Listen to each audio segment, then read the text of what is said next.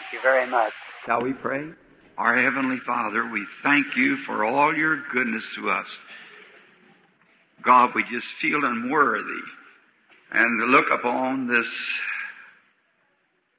audience today and see this birthday cake laying here, I'm sorry, Father, you forgive me. I just can't talk, but I pray, God, that somehow, somehow that this stream of divine love will help everyone. Bless these people who has done this great thing, Father. And I just ask that your blessings will be with us so great today until the whole building will be flooded with your glory and and thinking the very time looking at that deaf and dumb people passing by going to the other side. Oh, I pray, God, somehow do something in a great way for us today. We ask it in Jesus' name. Amen.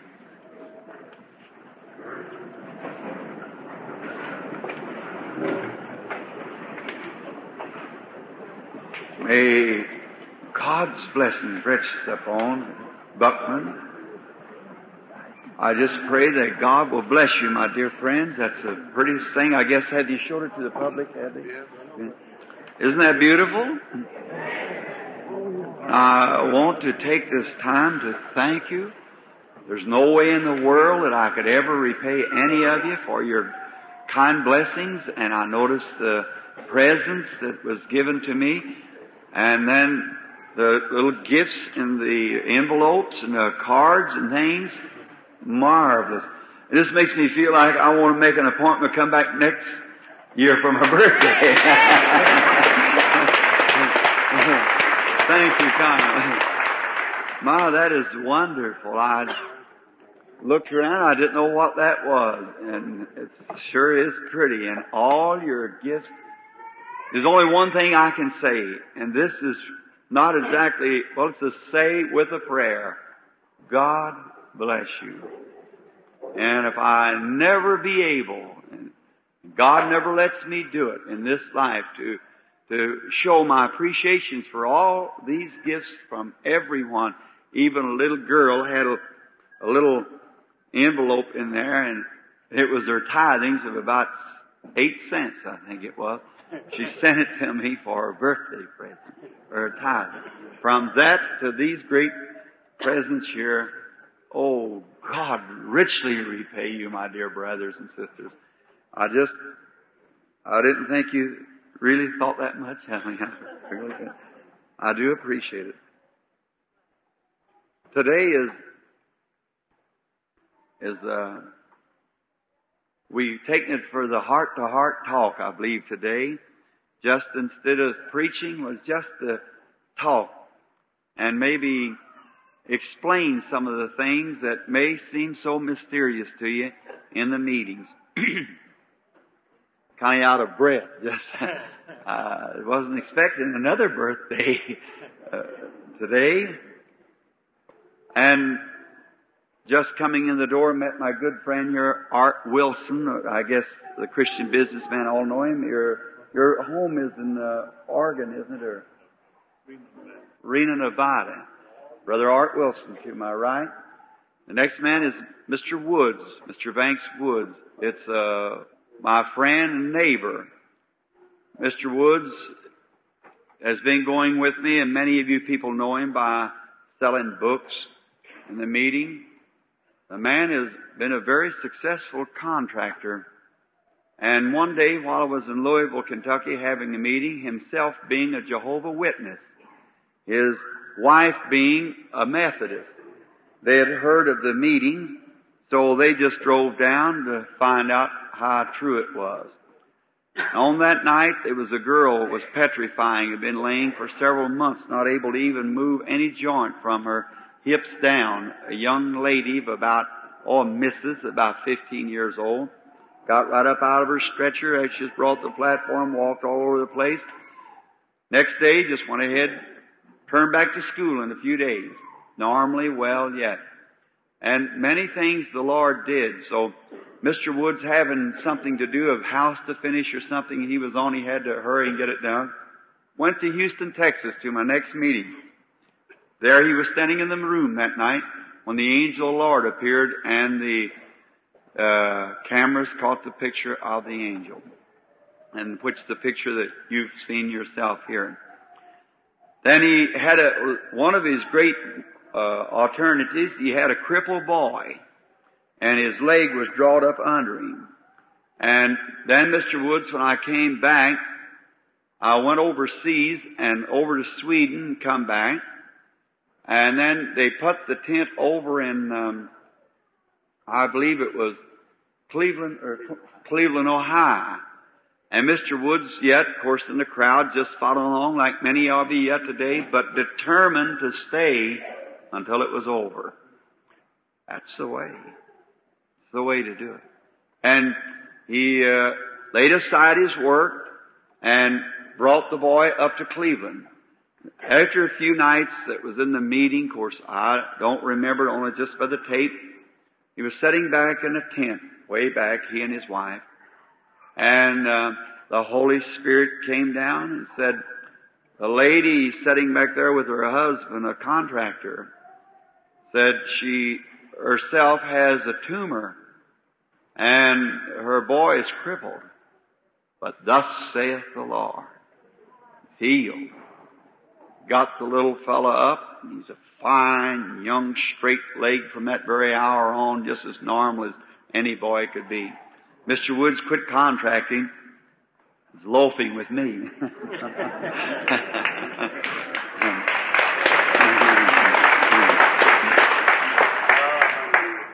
so his boy and my boy are great chums together, and he's just as normal and well as any boy. Expect him to go in the army right away. So the Lord is good, isn't He? And full of mercy. And how many great things that He has did in our midst.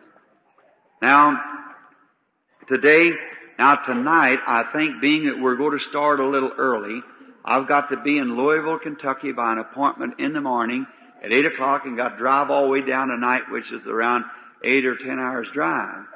So we'll get there just about in time to get to the appointment.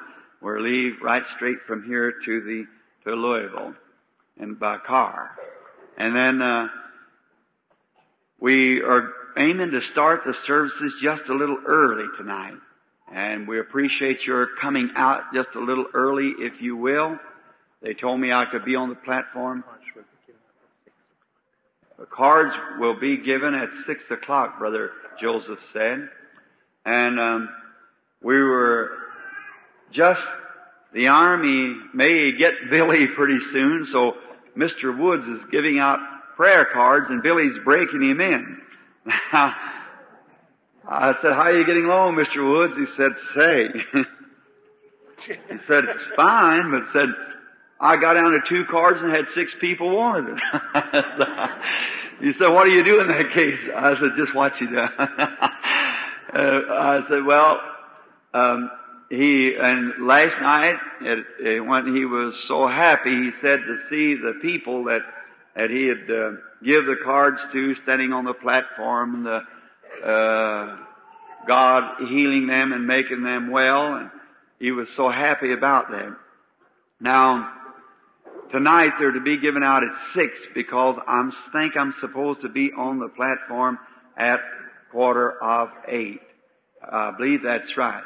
And then so we can dismiss a little early on account of the long, tiresome drive tonight.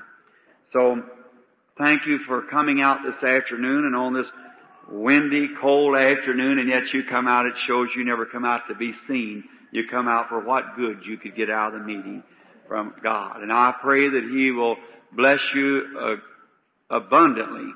Now, mainly, it doesn't mean the people has to be here at six o'clock, just you who want prayer cards.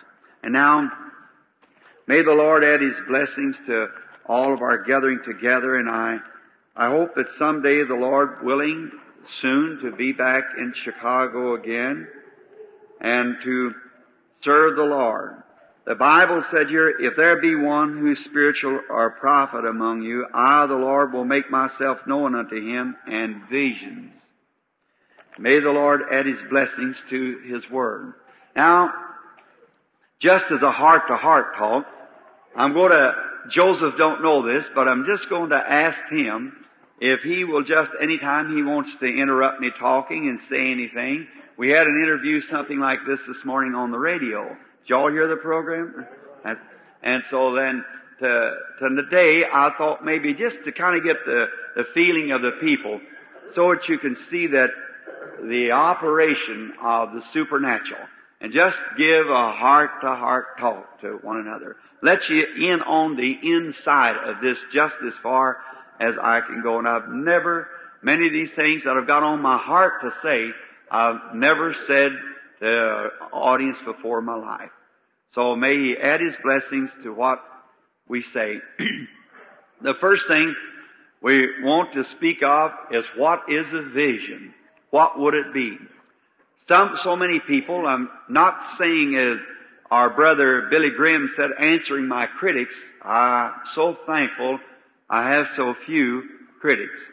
Nearly everyone, some of them who's never been to the meeting, they might say, oh, well, there's nothing to that. But once in the meeting, it pretty near always settles it when Jesus gets a hold of their heart and they see then that it's, that it's true. A vision is, uh, is just many people uh, ask me, Brother Branham, is it uh, material that you look at, or is it uh, just uh, uh, impressed on the mind, or what is it? No, it's material. It's just as real as I'm looking right now. And now, how that happens, it's done by the sovereign grace of God. And when just a baby, when I was first born, my mother tells me that this light come in and hung over the little bed that I was born in. And then, uh, since I can remember, those things has taken place before me. It just, it just opens up. It just seems like there's no way I could really explain it, but just to get the best that I could, just a yielding to the Holy Spirit. And it just starts, and there it is before you. You're conscious that you're standing here, and yet you're 40 years back in somebody's life, watching what they're doing. And then only thing that I say is just what I'm looking at. And then when I kind of come to myself, I realize I've said something, but many times I don't know what I've said. And the way I get it is these boys, them sitting down here, this tape recorders, they play it back over for me. And that's how I pick it up. So it isn't in myself at all. And then that, that is given for one's, one purpose. Now, I think, and I say this from my heart, that the greatest and highest form that there is for God to get His message to His people is for the people to believe His Word. That's right. That's the highest form, preaching the gospel is the highest form. Then, if you notice, the Bible places it that way. First, apostles. Secondarily, prophets. And so forth. Then on down, on down, then into the nine spiritual gifts operating in every local body. Now, my services in America hasn't been too good, uh, as they should have been in America. My services are more forceful for the Lord overseas. They rally to it better. Now, I don't know why. Now, I'm not speaking of you people. No, I'm speaking of the general public, see, all around. Like Chicago and whole, we'd say, or, or Durban, South Africa and whole, see? Something like that, or Mexico City and whole. Well, they will respond to it 80% more than they will in America. Now, what the Americans respond best to the healing services, of, of my opinion, is, well, a brother Oral Roberts. Now, brother Oral Roberts is a forceful speaker, a real preacher, and a good God-fearing brother, a brother Oral Roberts. And a bosom friend of mine, a lovely uh, brother. And I have a great, deep respect for Brother Roberts. And the Lord is with him and blessing him tremendously. And his meetings here in America, he, we both might go into a city and he'd set his meeting and I'd set my meeting. His audiences is snow mine over by many times just with a little advertisement because his ministry has a greater impact here in America because he's such a uh, uh, influential speaker. He's and he's got uh, a way. He's smart and educated and knows the Bible, and he can present it in such a way that the educated people listen to that because that's on the level that they're they're living. But take us when we went to Africa. Well, there was no comparison at all. See, and the people that's uneducated, so forth, look for the supernatural because they don't have this, the education and uh, been taught scholarly like uh, these people here. So then the um, it's a thing that the Lord has given to win the people. Now, I don't mean to say that many educated, smart, shrewd, some of the highest, even the kings, potentates, monarchs, certainly they believe it and receive it. But in the general run, our American churches, it's been a long time since we've had a revival. From way Right. back in the Wesley age. Right. The old generations died out when Wesley people used to be kicked out and called holy rollers and jerkers because they jerked their head and, and laid in the, uh, on the platforms and all around in the aisles. They poured water on them and fanned them when the Holy Ghost was on them. Now, that day has died out a long time ago. We've all settled down to, oh, so orthodox. But that's the reason they can't, the people today are taught well uh, a speaker who can uh, present it in uh, a master way. Well, that's just all right. That's just fine and dandy. And as long as you receive Christ, that's that's the main thing. Amen. Just as long as you receive Christ. Now, uh, we notice our brother Roberts. You heard his program this morning, perhaps, and I read the articles in the paper and got it first-handed from how that, and down in Australia, what a horrible thing. I'm jeering and call him fake and everything and run him out like that. Where perhaps the, this type of ministry would have shut that thing up right now. Yeah. See? See? It'd have been different. And, but Brother Roberts, yet God has given him a way to work with people that I couldn't touch. And maybe I work with people that he can't touch. Right. But together we are brothers trying to do what we can for the kingdom of God. See? And visions is just a part of the gospel Right. that's preached. Now you see, if I'd had an education and probably had a good voice and so forth and could have uh, presented the gospel like I'd have probably been a, a preacher of that type. But God knowing that I wasn't going to be educated, He had to give me something else to work for, with, you see. And that's how He did it. It's the only thing that I know. Now, you might wonder what takes place on the platform when a, a, a patient, or I wouldn't say it that way, that's too much a medical term. May I say when a friend is standing before me, wanting help. Here's what takes place. That I have nothing to do with that. Not one thing. It's that patient itself operating that divine gift. I have nothing to do with it at all. I just keep yielding, yielding until their spirit and the spirit that is with all that I'm yielded to, till the Holy Spirit, I will call it this, make it this way rather, so that you'll understand. Here's the Holy Spirit up here. And then I just keep yielding myself to Him till I know that He's, He's there, and I'm speaking to the person till I can get their attention. Until then, I know nothing else, and the Holy Spirit, by my spirit being yielded, shows me their life. And when that takes place, that builds the faith of the patient up to a place like this, and many times, then I start to say something else, and it'll stop me and say, Thus saith the Lord. I watch that. That's perfect each time. It never fails. It'll tell them just what's fixing to happen. And it'll be that way. Mark it down and see if it isn't that way. Now, that's the patience doing that. Now I might give this just in a little amateur form so that you'd understand. Say there, there's a great big, we're all little boys and girls and we are down at the, uh, back in boyhood time and there's just a great big fence here and there's a carnival on the inside. And I, I, I just happen to be a little taller than you. Maybe you're stronger than I am, but I'm taller. See, God makes people different ways for different works.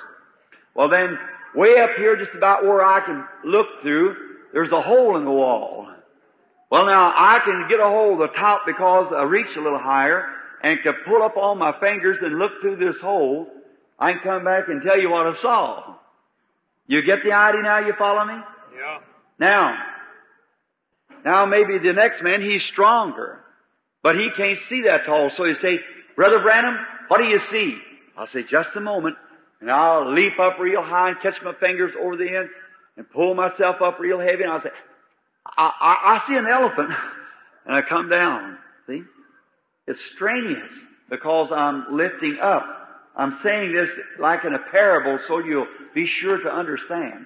Now, when I come back down, what'd you see? An elephant. See? All right. Now that's like the person standing on the platform, uh, using the divine gift as it's a strain because the person themselves is operating that gift. They're not conscious of it. But they're operating it themselves. Now, I was told last night that there was a man standing on the platform, Brother Joseph told me after he met me, that the man was, uh, uh, first when he come up and I thought he was deaf and dumb. I said, how do you do, sir? Something on that order. I may not quote it back right. I'm taking what they told me. I've never heard the tape yet. And said the man, uh, just stood there and I said, well, maybe he's deaf and dumb. And I watched Sovereign Grace. See? That's like the maniac at the platform. That's like the witch doctor in Africa standing there with bones in his fingers to give you a challenge, you see. Grace takes a hold man. You don't have to worry. Not a worry about it. Grace takes a hold. God takes a hold where you can't take hold. And then when the man is standing there before I, I said, well, perhaps he's deaf and dumb. And all of a sudden, there appeared a vision before me. Then, I excuse that watch alarm, and that was to get, come over here and get started at. So, um, I know you picked it up on this. Is give me a watch at alarm. So, that isn't stopping time yet, I hope. so, in the, um, I'll hear this, don't worry. so then, the man standing there, the vision, uh, quickly perhaps saw Finland. Or something, I don't remember. But whatever it was, they said, I told him that he was a Finn. And he, phone, something other made it he was a Finn. Well, Joseph here said he could, that was outstanding to him, how would know what nationality the man was. God in His grace showed that. It, it was, it was this, that you didn't say a word to the man. Yes, sir. So then you said, uh, I thought you were deaf and dumb, you said. But you said, no, you're not deaf and dumb, you just don't understand English. That was it. That was it. That was it. That was it. And I, I couldn't figure out how you could understand that. I can't either. and I didn't. But then it told him that he had, uh, I believe it was, uh, trouble with his liver or something. Heart trouble. You told, him, you told him he was finished. He was a preacher, and he had heart trouble. I wonder if it would be by chance that that man would be in the building today, and if somebody is sitting near him that would um, just kind of, if they could speak Finnish, would would uh, see if that's right. Would you raise up your hand if the man is in the building today? The Finnish man that was here last night was we're speaking of that was on the platform. I just wanted wanted. I, to, uh, I knew the man. Oh, So- you know Yeah, him. I know the man, so I know it was correct. I thought maybe he'd come all the way from Finland just to be prayed for. Or Uh, something. he, uh, he has been here uh, a year or two, but uh, he was not young when he came, so he has never learned English. Oh, is that that's Yeah. He has finished meetings up in Waukegan, Illinois. Well, that's, I guess he went back maybe to his home. Now, now, when Jesus was here on earth, and the, he was God's anointed mouthpiece. Do you believe that? Amen. He was the, the only begotten Son of God. And God was in Christ reconciling the world to Himself without measure. You believe that Bible? He was the Emmanuel. There's none of us will ever come to that place. No. No, He was God's holy, virgin born Son. And never will we be, never will we be able to do the things that, like that, because He was that. But now He promised that the things that He did, we would do also because we would become adopted children to God through Him. Is that right? Amen. Now that's not, that's for every one of us. Every believer becomes sons and daughters of God. Is that right? Amen. Now, when the woman with the blood issue touched his garment, that was just like peeping through the hole, see? He felt virtue went from him, he got, he got weak, but he didn't know what happened. Somebody had touched him by a, a faith, and he asked who it was, and everybody denied. So then, what taken place after he did that? Why, he looked around until he found. Now, there's, how did he know her? That's the question I want to get to. How did he know her?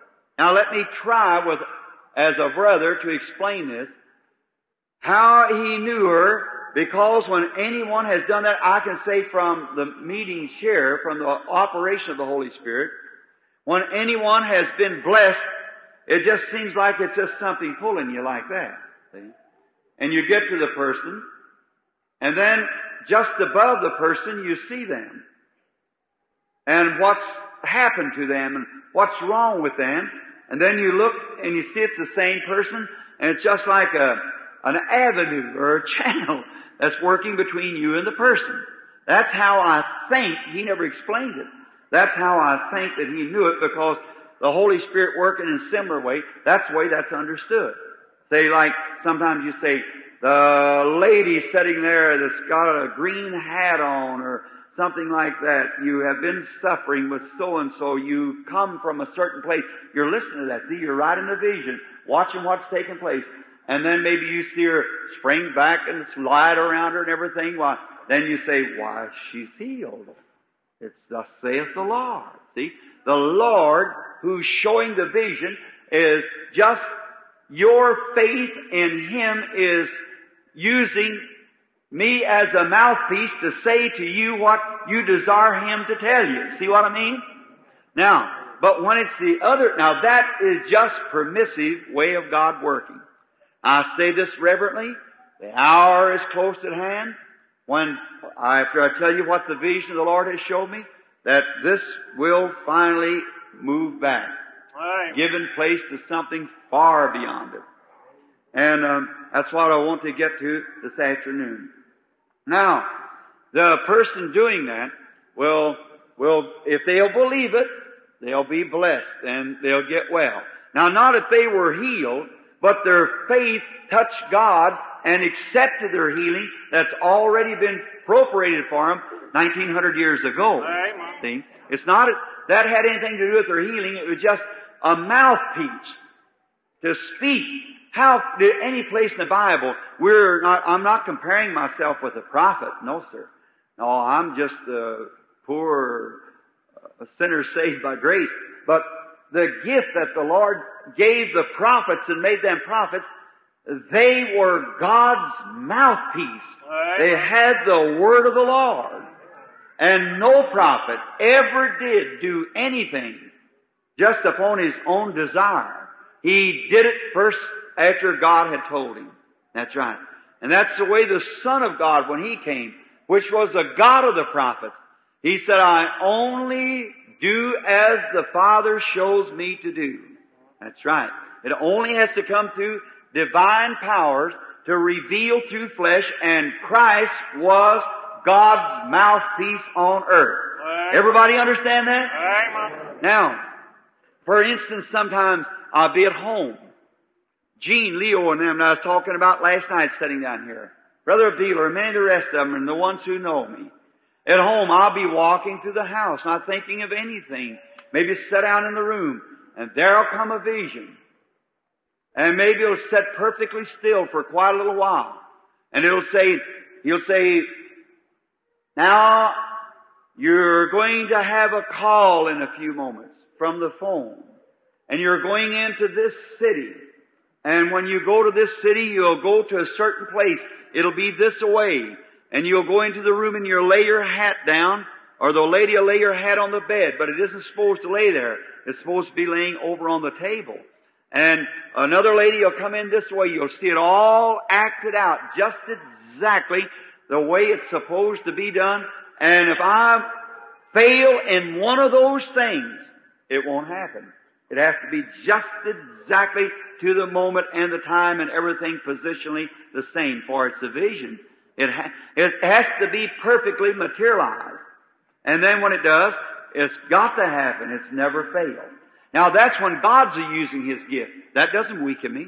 That doesn't bother me. Now, when Jesus raised Lazarus from the grave was a far more of a miracle than what the woman was that touched his garment and was healed with a blood issue. Do you admit that? Amen. He never said one word about getting weak and virtue going out of him because God was using his gift. See?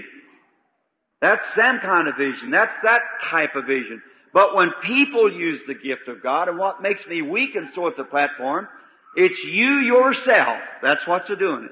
You yourself is the doing the work, the operating. That's the reason it's pulling through. It's either you using God's gift or God using His gift. Now, in comparison, I'd say, if you ask me, what's in there? Well, it's a giraffe. What else did you see? What's uh, getting tired? See, it's uh, something else. You see. But now, when God wants you to know what to take place, he just picks you up and raises you up above the whole thing and says, "Here's the whole circus." See, this is the whole picture. You're going to do this and do this and do this and that. Set you back down. He's got you lifted up with His everlasting arms and wings, and there's nothing in the world. You come back down, you feel like shouting the victory. but that's it. Now, most people they think that someone who sees visions are to be divine. No, sir. Not by no means. No, sir. There's no one divine but God. That's all. And there's no one, there's no difference in none of us. We're all sinners saved by grace. And one's not above the other. Just one's given something and he'll have to answer for what he done with what talent was given. That's right. Every person has to answer for that. Now, I might tell you a vision that's just recently happened. And so that Brother Joseph asked me to do this so that the people that share in the building couldn't get the, the issue of this magazine would understand it. I had made, when I first become uh, a servant of the Lord to pray for His sick children, you know the story, how He told me that I was born to pray for sick people. Now, you say, oh, I've heard that many times of uh, different people. That's all right. See, that they, I, I can't answer for someone else. I have to answer for my own. And you have to answer for yours. Now, that is true. And then when he told me that, uh, I knew that there was, in this ministry, there would have to be a lot of things under consideration. Money, for one thing. Well, I made a promise to God that I wouldn't take the people's money, and I asked Him I didn't want people's money, but I knowed in that there'd be a lot of money given to me, and I'd have to refuse it. So I told Him as long as He prospered my ways, so I wouldn't have to beg for money, I would stay on the field as long as He prospered me.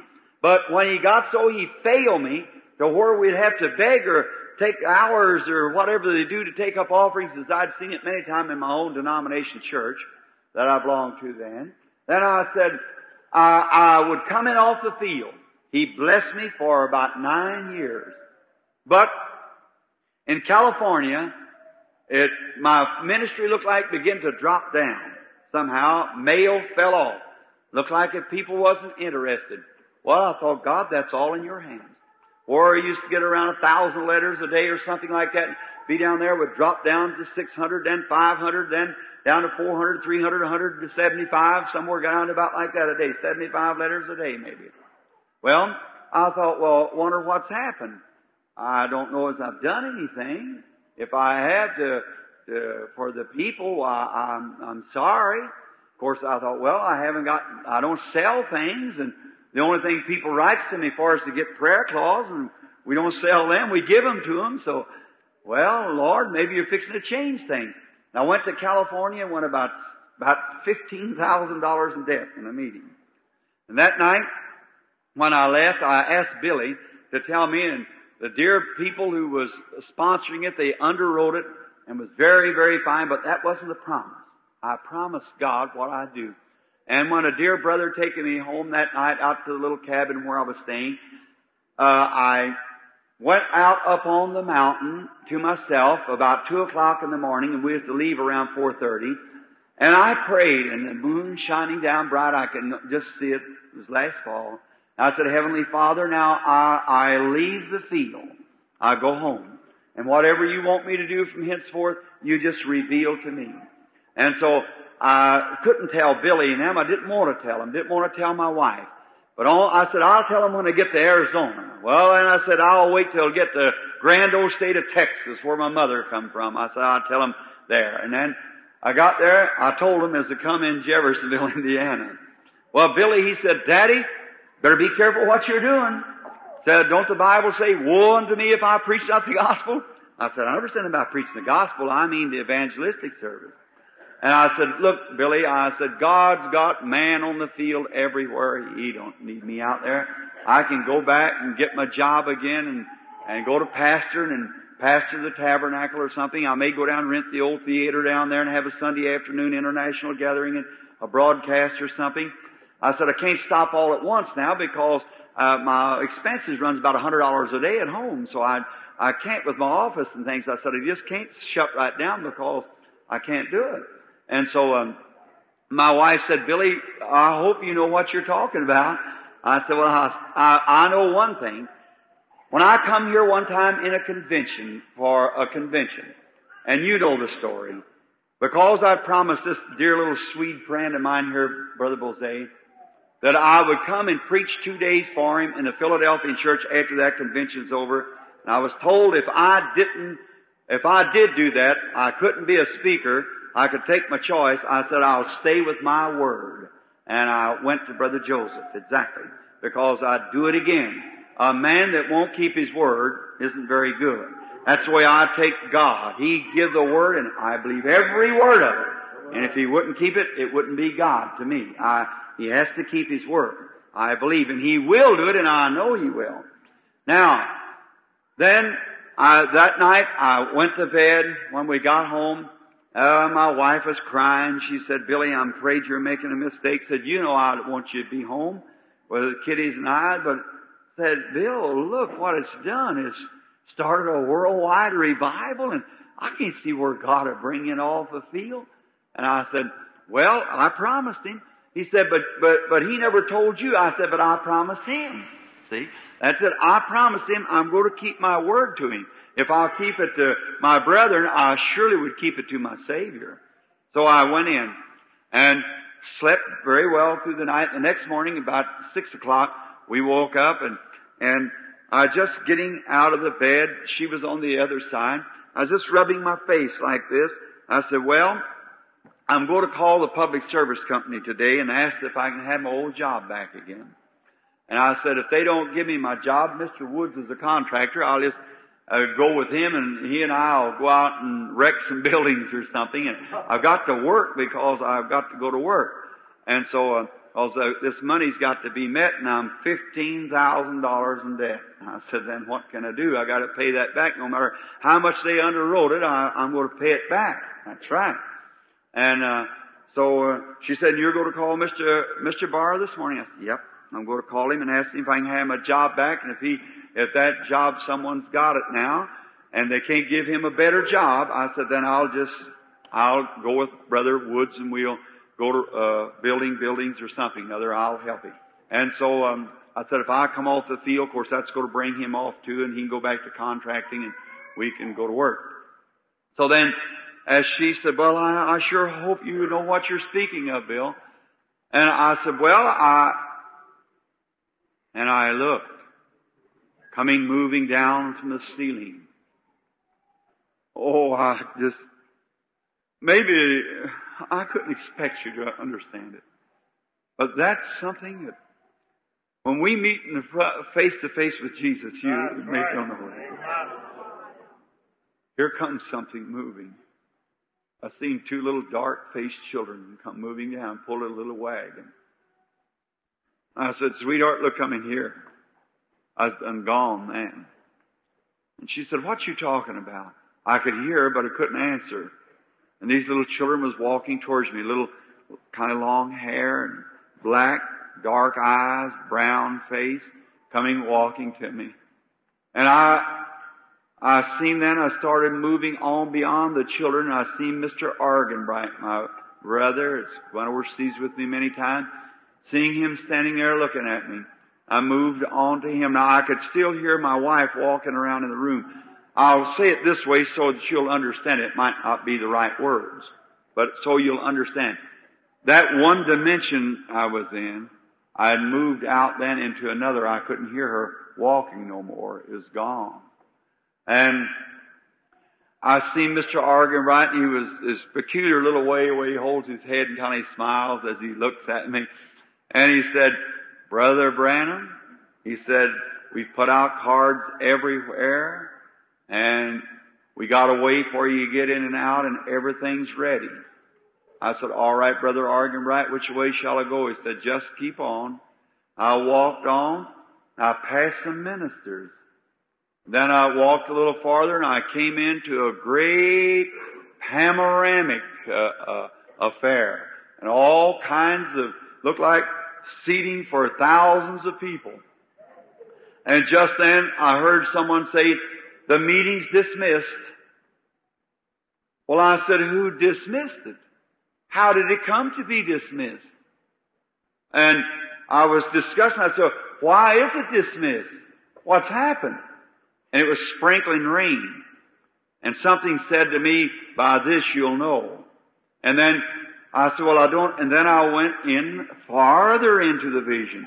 And when it did, I was standing with a, you know, a little baby shoe of about a year old, you know, the little bitty aisle. It's not a booty, but a, a shoe. And um, I had a, a string in my hand trying to lace this little eighth of an inch hole in this eyelet with about a half inch string, just working fervently, trying to push that string through that half inch string through an eighth of an inch eyelet. And I was breaking the threads all over the string, trying to push it through like that, and it just wouldn't do it, and the string was being all broke up on the end. So, just then I heard someone say behind me, don't you understand that you can't teach babies supernatural things? I looked around, and it was behind me, and I recognized that voice. He said, you're using the wrong end of the string. And I looked down at the end of the string laying on the floor, a great pile of string, and it was laced down to a nice eighth of an inch so it would go through the hole. I said, I understand. And as I reached to pick up the string, I was taken again. Now you mark this down. Watch it come to pass. And as I, I started to reach down, I was gone again. Then when I come to, I was standing by the side of a beautiful lake, something like your lake out here in the summertime when it's real pretty and green. And there were fishermen all around the lake, and they were fishing, but they were catching small fishes. And I looked out into the lake, and those great, beautiful rainbow trout out there, and I said, I know this is a vision, but I can't understand those trout. But I said, you know, I believe right down in my heart I can catch those. So I picked up the string, but instead of it being a string, it was a fishing pole. And just then the one behind me said, now I'll teach you to fish how to catch those. And so he took, and he said, tie on the lure, and I snapped the lure on. He said, now throw way out. Now listen close. Way out into the deep. And he said, when you do, now let the lure sink down first. Then said, pull it slow. Now that's really fisherman's technique. So I, I said, then when you do, now you'll feel some nibbles at it, but don't tell nobody what you're doing. Keep it to yourself. And said, then when you, when you feel it nibble again, said, pull it just a little, a little bit, but not too hard. He said, and then it'll pull it away from the little fish, and when they scatter, that'll attract the attention of the big fish, and they'll grab it. And said, that's the way you'll catch it. So then when he bites on the third time, set your hook for the, the catch. Now I said, I understand. He said, but keep still. Don't tell nobody. Keep still. And I said, all right. And I had the lure in my hand, and all these fishermen turned out to be ministers. And they all come around saying, Brother Branham, I know you can catch fish. Oh, of course, that made me feel real good. I said, Oh yes, I'm a fisherman. I can catch fish. And he said, I said, now here's the way you do it. And I said, you throw it way out. And I went way out into the, to the deep water. And I said, now those little fish are fine, brethren, but we want the big ones too. And I was, I said, see when it sinks down, I see there it is, just about where it should be. Now, see there's, see there, there are those little fish. I said, now when it sets again, I gave it a great big jerk, and when I did, I pulled the whole lure out of the water. And when I did, I caught a fish. But I wonder how he ever got the lure in his mouth because it looked like the skin was stretched over the lure, about the same size of the lure. And I thought, oh my. And just then, this one who had been talking behind me stepped around in front of me. It was him, the angel of the Lord. He had his hands folded. He looked at me, said, just what I told you not to do. And I said, yes, that's right. He said, you see, that first pull was when you used to put your hands on the people and tell them what was their trouble. Said the second pull was when you'd know the secrets of the heart like I told you. And said instead of you keeping that to yourself, you tried to explain all about it and tell people. And when you did, said you didn't know nothing about it yourself. And how could you explain it? And you caused a big bunch of carnal impersonations to rise up, and you see what you've done. And I said, Lord, I'm sorry. And I, I said, Oh, I, I'm so sorry. I don't know what to do. And I was pulling the line like this, and I was uh, trying to straighten my line out. And he looked at me and said, Now don't get your line tangled up in these kind of times. And I thought maybe he's going to give me another trial. And I was, I said, I'll sure be careful. And was winding my line in, seeing it uh, taken up all right. And then when he said that, just then I felt myself go higher, way up. And when I was set down, then I was beneath and standing up above a great tent. I never seen such a tent. And I just made an altar call seeming like down at the altar. And when I was down there, I looked and there was hundreds of people standing around the altar weeping because they had accepted the Lord Jesus. And they were just weeping out loud. And I said, Oh, that's more like it. Like that. And a real kind gentleman walked out to the platform, said, while Brother Branham's resting just a few moments, he said, we'll call the prayer line and said everyone with prayer cards beginning with a certain number stand over on to the right. Well, I noticed the prayer line seemed like it went all around the tent and out and down the streets. Such a prayer line. And I looked over, which was then to my left, and that would be to my right. If I was standing on the platform, it would be that way. There's a piece of canvas stretched there, and in be- behind this canvas was a little square building about 12 foot across and 20 foot long, something like that. Well, I stood and looked at that, and I seen him bringing a lady up on a stretcher. And there was a lady there taking her name and things with a, on a, on a paper. And so there's a, a someone come and got her and pushed her through, and the next man come through was with crutches. I see him go through that little building, and on the outside, the lady come out screaming to the top of her voice, pushing this stretcher. And the, and then there was another lady on the other side, looked like kind of a dark-haired woman, and she said, what happened? She said, I just don't know. She said, I couldn't tell you what happened. She said, I've been paralyzed for 20 years. And looky, I, I feel like I, I, I never was sick. And just then out come the man, leaping and jumping with his, with his crutches in his hand. And I, I looked at that, and just then I hear something, notice close. There's a difference between the angel of the Lord and that light. Because I heard something moving as it does when it comes here to the platform at night, kind of like a and like a fire whipping around, licking, blaze. And it left me, and it went right down over the top of that audience, and went and stood over the top of that little building. Then settled down on top of it. And then when it did, this one that was standing by me, behind me, the same voice, the angel's voice, he said, I'll meet you in there. And this is the third pool, but nobody will know nothing about it. And I said, well, I don't understand why in there. Why that? He said it will not be a public show this time. And I said, I don't understand going into that closet like that. And he said, is not it written by our Lord? When thou prayest, be not like the hypocrites who like to be heard before man, but enter into the secret closet and pray to the Father who seeth in secret, and he who seeth in secret shall reward thee openly.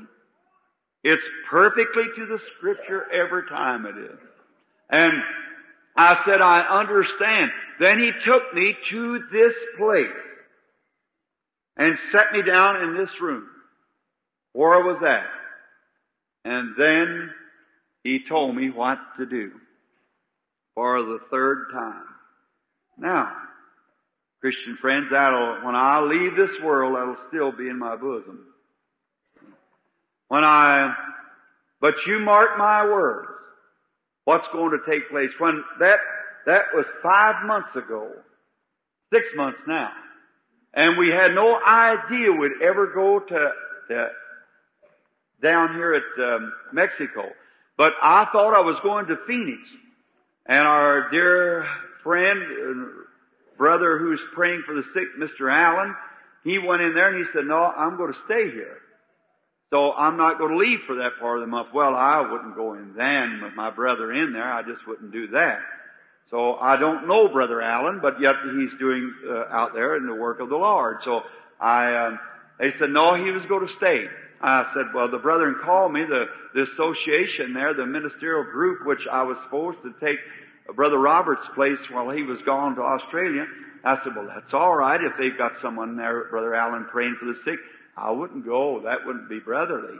So I said, all right. And Brother Arganbright called me a few days later and said, Brother Branham, I've talked to the Brother Moore why not go down in Mexico? I said, oh, Baron Blomberg, a lot of them tried to take me to Mexico. I don't care about going down. I said, uh, let's just have an American meeting somewhere. And I said, I wanted to set that tent there for the first time. And he said, well, why not go into Mexico? I said, well, all right, uh, you see about it. So there was another man down there and he called back, said the meeting's all set for them same dates and said, we've got it on the inside of a great big auditorium down there. And that night I was down to Mr. Woods's and I thought, you know, that's right. Little dark-faced children look like Indians. That's what the vision is. And then I said, but the strange thing, it was supposed to be in a panoramic and something about the dismissing. So then when we, two days later, Mr. Arganbright called up and said, Brother Branham, we've got the big bull ring. And the Mexican government is bringing you in for the first time in the history of Mexico that a non-Catholic was ever brought in by the government. So I said, that's wonderful. So I said, now something fixed to happen. But I said, we got trouble coming. And you know, when we went down in Mexico and got ready and went out to the bull ring, somebody, it rained on the road going out there, and somebody had dismissed those meetings and they don't know who done it yet. That's right. That's exactly right. Then I come back home, flew back the second day. We couldn't even, Brother Moore said, Brother Branham, I'll, I'll find out. And we couldn't even get a minister on, nowhere. And nobody knew nothing about it. And Brother Moore said, if I, Brother Bram, as much as I followed you, if I'd have never believed you till this time, I sure would now. And I said, that's right. So we come back up, and then I heard Mr. Arganbright was on his road up to see me. I went out to pray at my cave and asked the Lord what, he showed me another vision. He said, dead fish as he was laying, and he told me what it was. Said, go back, but this is really not the time, but I'll bless it. I went back down there and somewhere around 40, 50,000 people who have come to Christ. The dead baby was raised from the dead and great things taking place. Now, I'm waiting for the hour. You can imagine how minor this seems to be now that these things are taking place. These great things that has already took place. The other night, uh, not knowing how many was at the Philadelphia church when they heard me say at a certain person, cursed be the person that raises their eyes while I'm praying for this blind woman. That's what I was doing.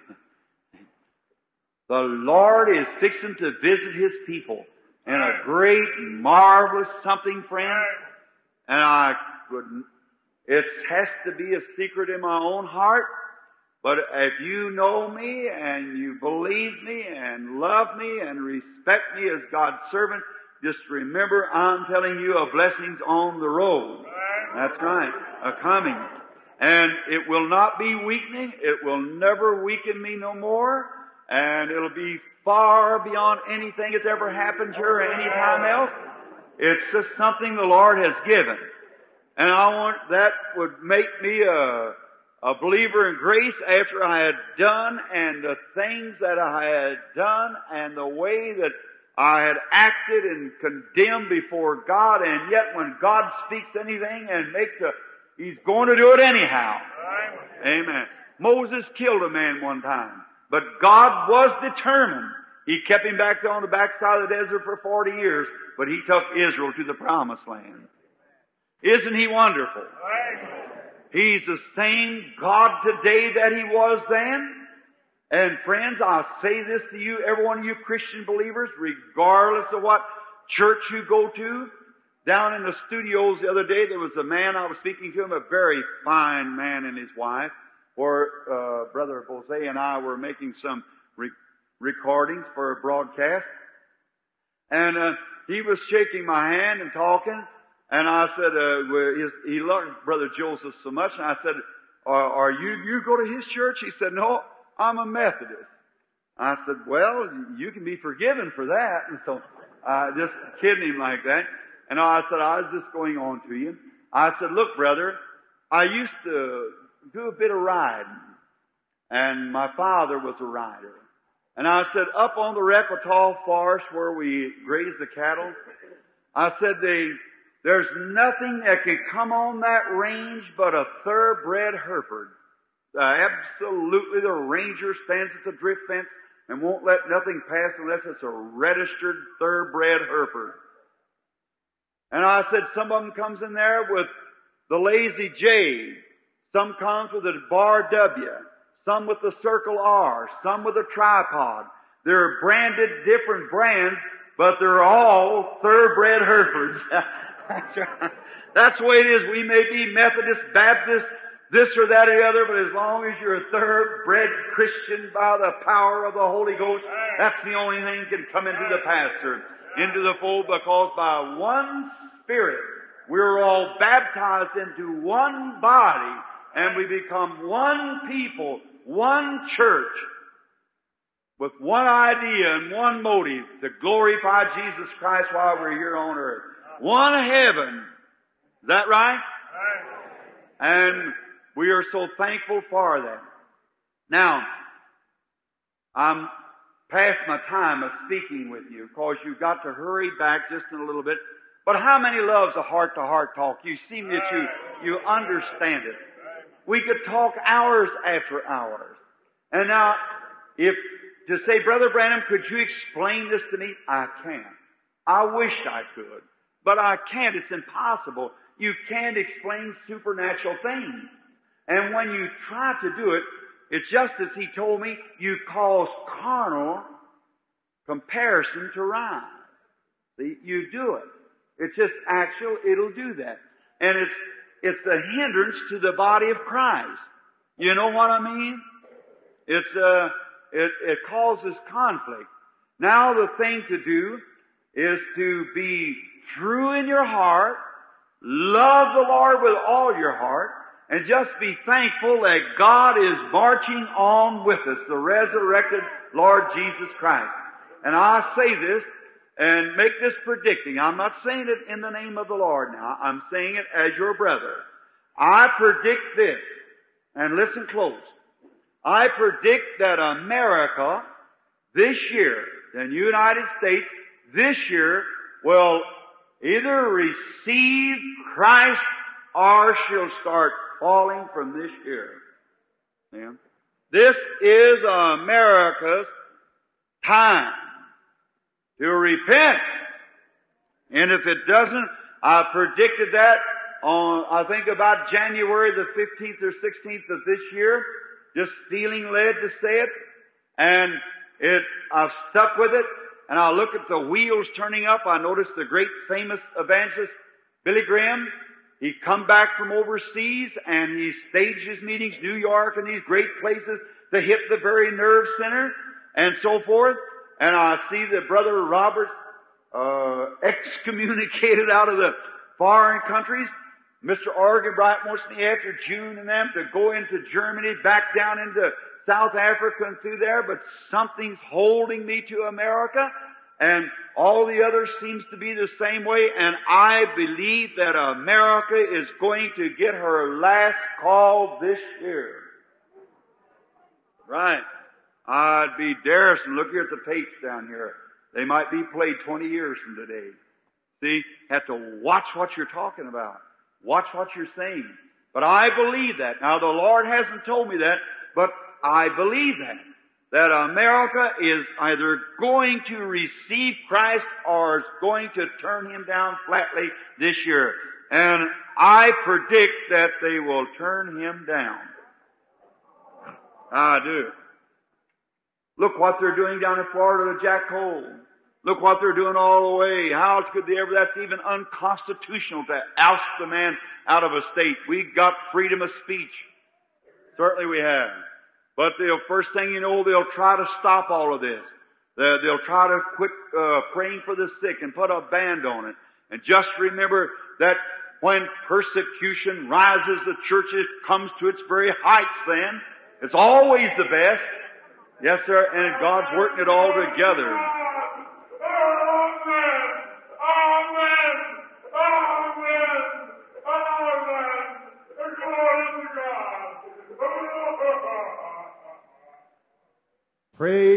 To God who gives us the victory.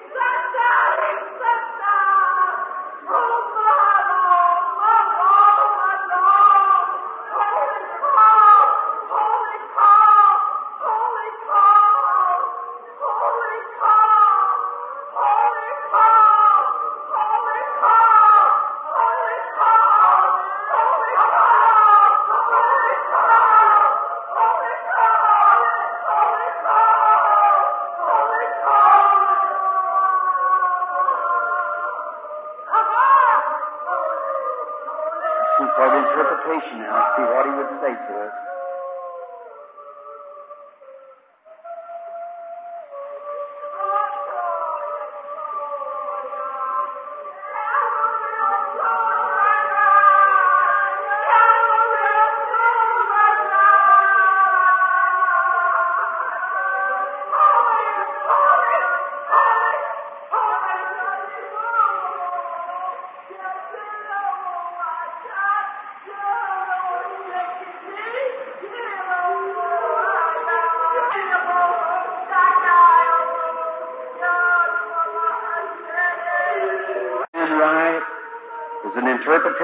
Follow. this. Now, everybody real reverent. When the lady spoke, ever who it was, listen real close. Let them who know now, if they.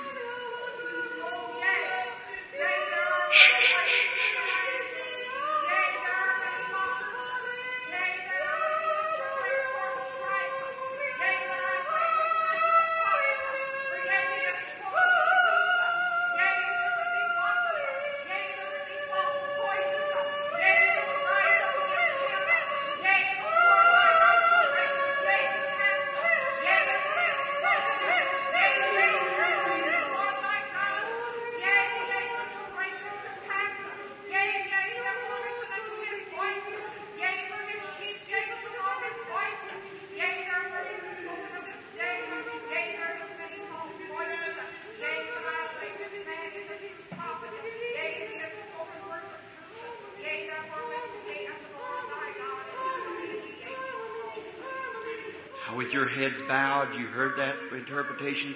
How many here wants to receive Christ as personal Savior to be remembered in prayer? Would you raise your hands real high just now?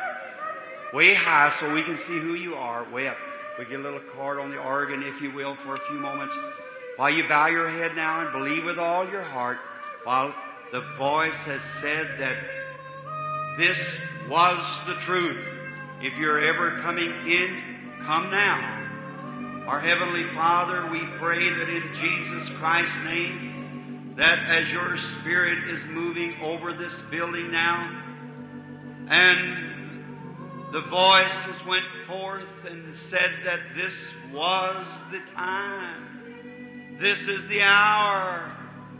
And I pray, Heavenly Father, that seeing all those hands who raised up, some maybe 30 hands or more, went up in the air just now to receive Christ as their personal Savior, hearing the message, knowing that we're at the end time. These revival fires on every hill, God promised in the last days that He'd raise up these things to prove that He was God and in our midst and doing that which was right and showing great signs and wonders among the people that the blind would see, the deaf would hear, and there would be great supernatural ministries going on. And today, Lord, we live to see it.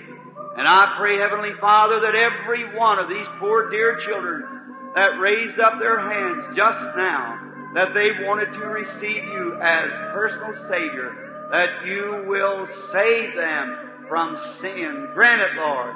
And I pray also that while we are in this great move just now that the Holy Ghost will fill every heart anew, kindle new fire, Lord, in their souls.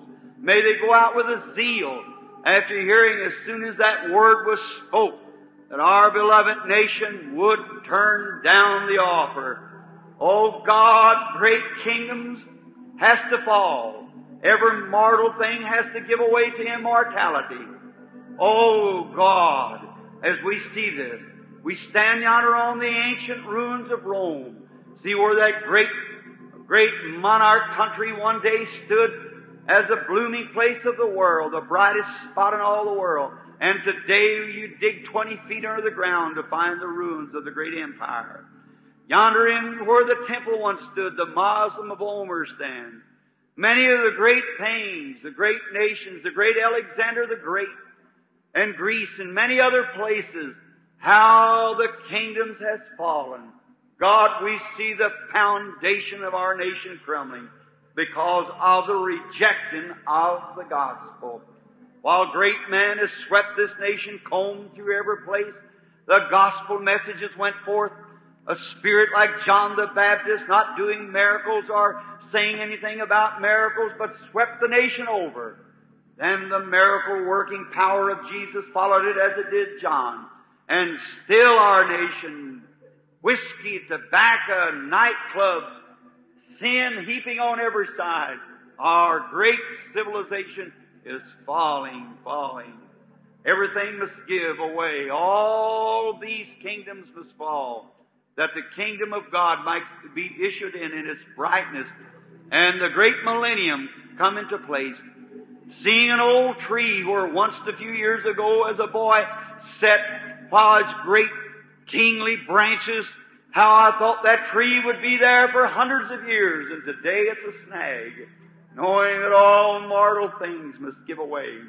I too, Lord, at once the young man, seeing myself give away now, reaching across the top of the line yonder to see the setting of the sun. Today many gray heads is bowed in this building, where once were strong, handsome young men. Many women with their faces bowed, wrinkles, and now the tears cutting down the pathway of the wrinkle in their face, which was once lovely and beautiful as young women. Oh God, all flesh is like grass. The end's close. Oh Christ of God, receive these poor people into your kingdom. Someday I must stand yonder at the, at the throne of God and give an account for my ministry. Give an account for these things that you've permitted me to do, Lord, in the midst of the people to declare the resurrection of the Lord Jesus. God, I must answer for that. Oh, God, burn zeal down into my heart more and more and wisdom that I might know how to lead the people to the Lord Jesus. Today, Father, Thou hast promised in Thy holy word, He that heareth my words and believeth on Him that sent me has everlasting life and shall never come into condemnation, but pass from death unto life. Many hands across your went up, Lord. Many poor, lost people, many of them backslidden and out of the way. God grant that just this minute that the Holy Spirit giving witness that these things are true, that we're at the end time, and they realize that someday they got to pass. May they receive Christ just now while we have our heads down. Is there someone in here now that never raised their hand at the first calling? Would you raise your hand now and say, I want to receive Christ at this time as my Savior? Would you do it? Someone else that never did you notice how the fire struck the building when that word went forth? I believe, and God bless you, my young friend. Young man with your hand up, God grant my brother, you have eternal life by believing on the Lord Jesus. I wonder in a balcony somewhere, if we see that God promised these things, we are here to see them come to pass. We know that God promised it, and anything that God promises, God's obligated to do it. Would there be a God bless you, lady? I see your hand. Would someone else raise their hand? God bless you, lady. I see your hand. God bless you, young lady. I see your hand. Someone else. God bless you, lady. I see your hand. Someone in the balcony. I'd like to see someone up in the balcony that's not a Christian would like to say, God bless you. I just knew you were up there, son, somebody, because the Holy Spirit seemed to be leading me to the balcony. I don't know why. I'm not a fanatic. If I am, I don't mean to be. But it just seemed like there was someone in the balcony. God bless you, son. May you, and if that's your wife by you, may you serve the Lord Jesus with all your heart. May it change your life, your home. It will. May you become His servant. Is there someone else just before closing now? Or turn the service to Brother Boze. Boys will have to come in a few minutes and start giving prayer cards. Would you just, one more, raise your hand somewhere in the building? Brother Joseph. If you'll just raise your hand just a moment, I want to pray with you again. Yes, God bless you. I see you down there. Thank you, kind sir. God bless you over there, young man. That's very fine. Now, this may seem a little strange to somebody.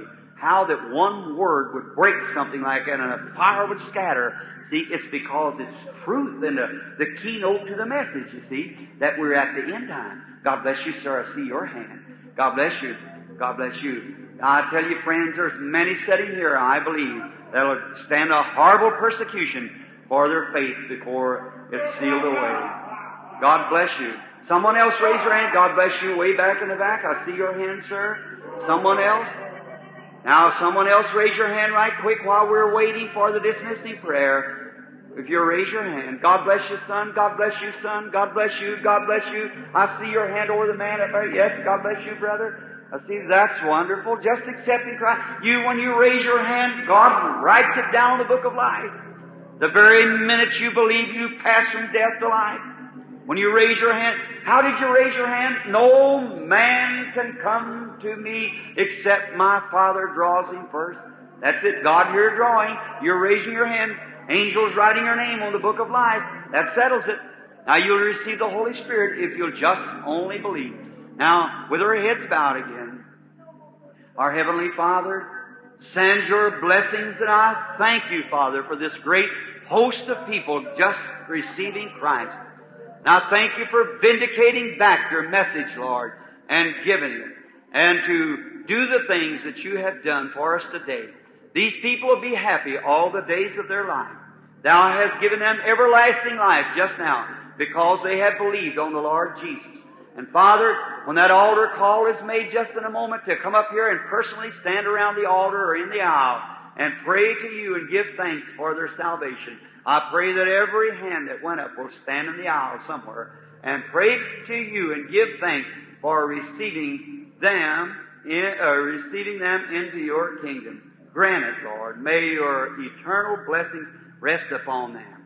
And with our heads bowed, Brother Joseph will continue on the prayer.